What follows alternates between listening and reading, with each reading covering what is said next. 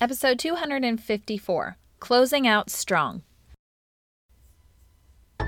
I'm Jeff Eichler. And I'm Kirsten Rickert, and we are the hosts of the Getting Unstuck podcast, a part of the Education Podcast Network. Shows on the network are individually owned, and opinions expressed may not reflect others.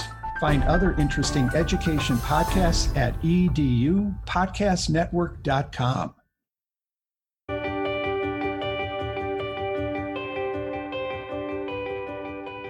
Hey, y'all, welcome to the Empowering Educators Podcast. I am Gretchen, your host and expert lesson learner. I'm a national board certified elementary teacher turned teacher, trainer, and coach. All the lessons I've learned and am learning on my edgy journey, I share with you right here. From every silly mistake to the most glorious successes, you're going to hear stories and strategies that will inspire you to become your best. I have to warn you, as an educator, I can't help but hold you accountable for doing the work. So every episode, I leave you with practical, tangible next steps so you can implement your learning and maximize your impact. Whether you're teaching a lesson or learning one yourself, there's always a lesson if you're willing to pay close attention. Elite educators, that's the secret to staying empowered. Bring on today's lesson.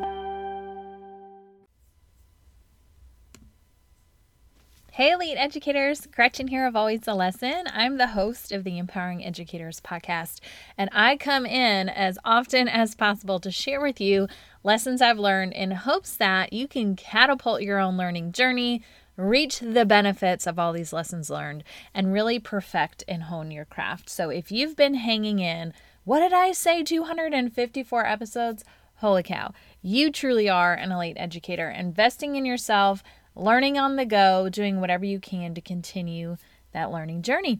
So, I am excited to be in your ear today. We're going to be talking about building momentum and excitement for what is coming next. So, whether you're a teacher or a leader, this is going to apply to you because executing a strong close is essential in getting buy in for what is to come. I always crack up sharing the rationale for these topics because they're really coming out of very boring circumstances. However, if you have trained yourself to always be on the lookout to get inspired by something, you will inevitably find something. I do have to make a confession though. There is no moment in time where this topic popped out to me. I try, I, I am type A, but I do try and lead I do try and lead the business part of always a lesson with vision and a plan. And so I have this content calendar that I have for the year, and I put in different topics I think would be timely based on where it is in the year, or just different topics I think are going to resonate more in that time, or just things I know I want to cover and I'm just kind of plugging them in. So I've got this content calendar, but honestly, I just prefer timely content. I prefer to be inspired that something just happened and then I get on and share it because I think you can tell in my voice, in my excitement and in, you know, how raw the lesson is, and I feel like that's interesting to listen to rather than me just talking about a certain subject that could be helpful, but I just feel like it it misses some of that jazz. So, in the content calendar, there has been this idea just sitting there. I mean, it was purposely put for an end of a quarter or semester or a year, which, hello, the time is now. And I'm like, okay, so if I'm going to cover this topic, I have got to think through how I can really make it come alive for you. And so, if you think about watching a preview for a movie, you get really excited to see that. I have been taking my youngest and uh, no, sorry, my oldest and my middle child to the movies recently. So one's five and one is three, and we can finally sit through a show. and it's all very fun and exciting those first few times. And the previews go on for like 20, 30 minutes, and the kids by this point are like, I am done. But it does get us really excited for whatever's going to be coming next. And they start planning, oh, let, we're going to go see that in November. We're going to see that in December. And oh, in January, this one comes out. I cannot wait to see that. And I think to myself, okay, what makes that happen? What did the preview do that made us light up and say, I cannot wait to come back. So even though we were there for one show, they were already drumming up interest to get us to come back. And we, as educators, want to make sure we do that for both the kids that we serve and the adults. And if you think about being in the middle of watching a show, like maybe you're binging something and it cuts to the commercial and you're like no that was just at the great part. Or uh, you're watching a whole season on netflix or something and the last episode is always setting up the next season. And so when it ends just abruptly you're frustrated. You're like no i'm already committed now. Now i have to see what happens. That builds excitement and momentum. And so, if we can take that same principle and apply it in the way that we teach or in the way that we lead, folks are going to keep coming back excited and committed because of the way that you've set it up. And so, we want to close out the calendar year or the semester really strong uh, by leading people into what is coming next. And so, I want you to imagine two scenarios. I'm going to first speak to teachers and then I'm going to speak to my buddies, the teacher leaders. So, for you teachers that are listening, do you remember a class that you dreaded as a kid?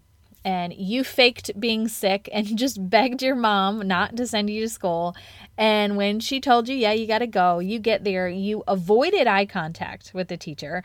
You were cutting up with your buddies in the South. We, that means you're not playing around uh, to just keep yourself sane, you know, entertaining yourself. And you were doodling in your notebook so much that you could probably sell that collection in an art gallery. you didn't answer the teacher's questions. You certainly didn't ask any questions. And because of that lack of interaction and commitment, your grades just bombed. You hated the teacher, hated the subject, hated the experience. But what if that teacher made learning fun?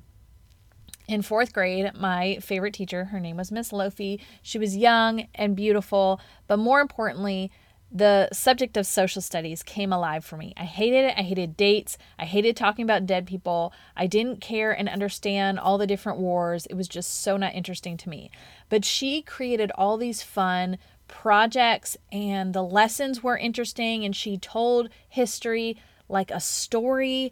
And for me, it just became more than the textbook and answering questions and, and getting a grade. And I remember that subject was one where I got my first and ever C, and I was devastated.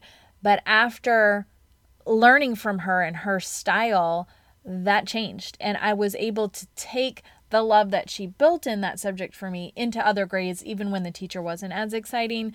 And I was able to kind of make up for that.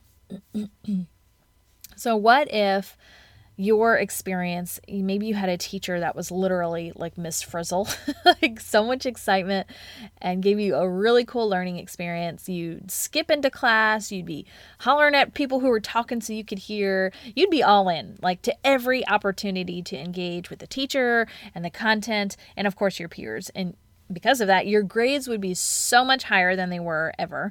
And your so would your attitude and your love for school and the subject and the teacher.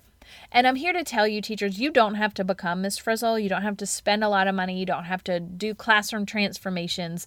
But in the tiny, simple ways that you present material, you can create excitement and momentum that has the same effect on your kids as if you were the Miss Frizzle herself.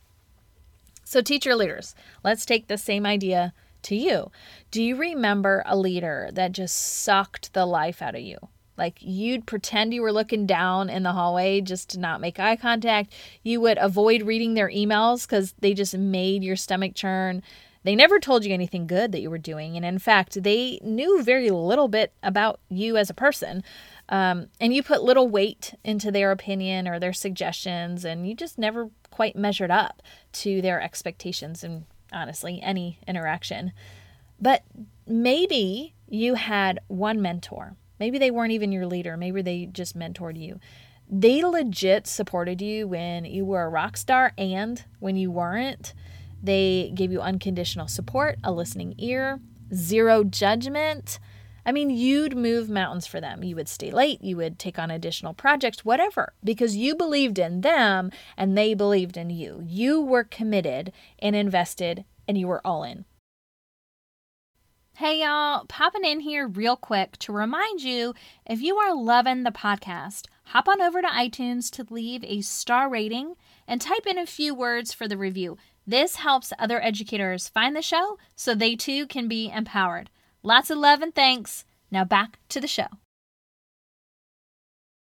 So you have the choice of how others perceive you. You may not be able to get them to like you, love you, want to work with you all the time, but you can always present yourself in a way that is inviting to talk to or motivating to try new things and take risks or encouraging when it's a rough day or supportive when emotions are high and perspective is limited and on and on I could go.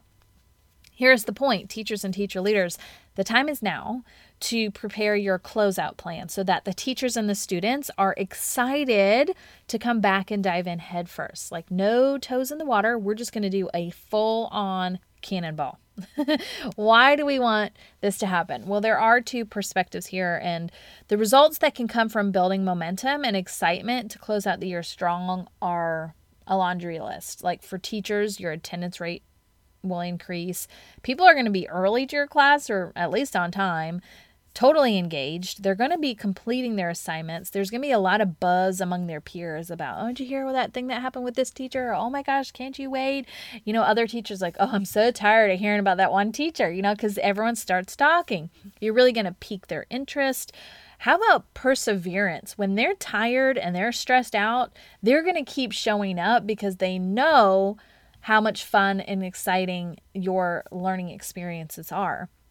There's going to develop some shared happiness, which creates culture. So everyone is just going to be excited and that is going to turn into the momentum that you want for all the lessons. And they don't all have to be stellar lessons but they're committed to the process knowing hey this is fun.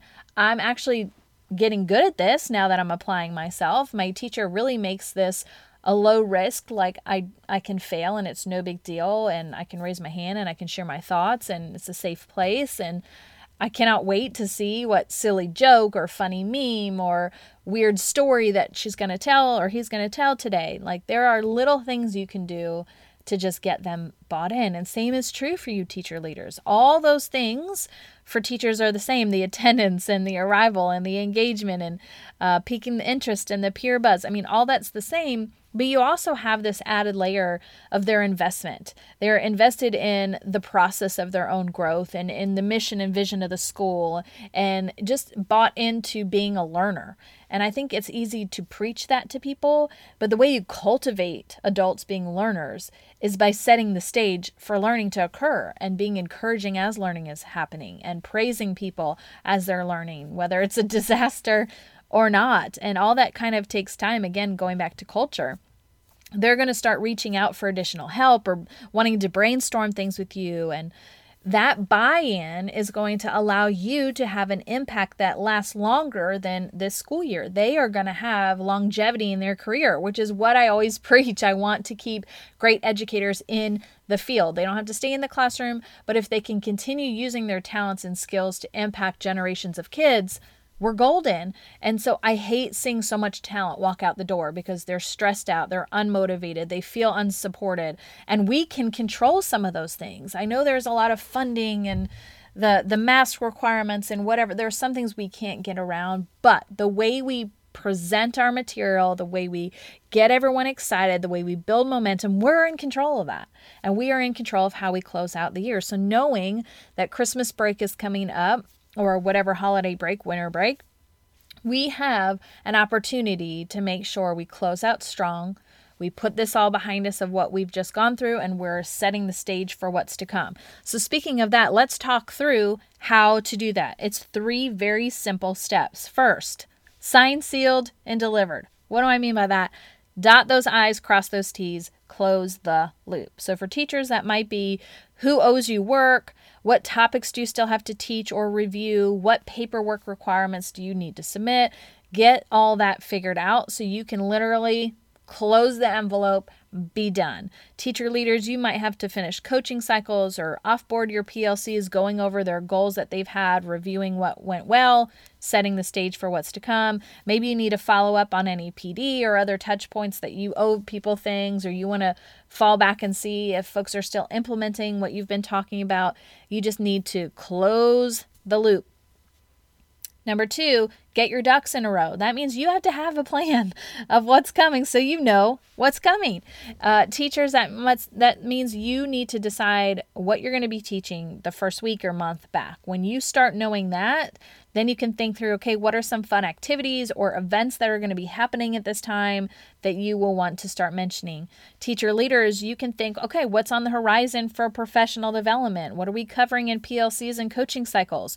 Are there any fun or unique ways you can partner with teachers? How can you help them imagine themselves growing and performing greater and bigger than ever before? When we have our ducks in a row, then we can do step three, which is weave in the sneak peek. So, what is going to come? Why is it important? Meaning, how is this going to help them? Why should they care that this is coming down the pike? Leave a bit to the imagination. We don't want to tell them everything, but whet their appetite a little bit. Be that be that commercial. So you could have conversations, you could do this in emails, you could make an announcement, you could have it on your web page alert, you could create a bulletin board. It's not just one and done. You're not going to say it just one time. You got to say it and say it and say it to really let it sink in and build that excitement. So let's review that really quick. How are you going to close out the year strong and build excitement and momentum for what's to come? Step one sign, seal, delivered. You are closing the loop. Number two, getting your ducks in a row. That's so you have a plan, so you know what's coming. And then three, you're weaving in the sneak peek. What's to come? Why is it important? And if you are able to do those three things, I know you're going to be able to close the year out strong. How people experience learning, whether they're kids or adults, can be heavily influenced by the ones that are doing the learning, the teachers or the teacher leaders. So that means we can be a killer commercial or we could be a dud. So reflect on your own experiences design your own approach and then give it a go. Maybe you add this to your week or your month or your quarter or your year. You can, once you figure this skill set out and this way of communicating, you can implement it as often as you want. You know, this just happens to be a good hard stop. One is the end of a calendar year, end of a semester, and end of a quarter. So it's just a good place to, to do it, but you can really do it as often as you want. So build the habit, build the skill, build the culture Let's go! All right, Elite Educators, that is a wrap for this week's podcast on building momentum and excitement for what's coming up next in instruction or leadership. Now go out and be great because you've just been empowered.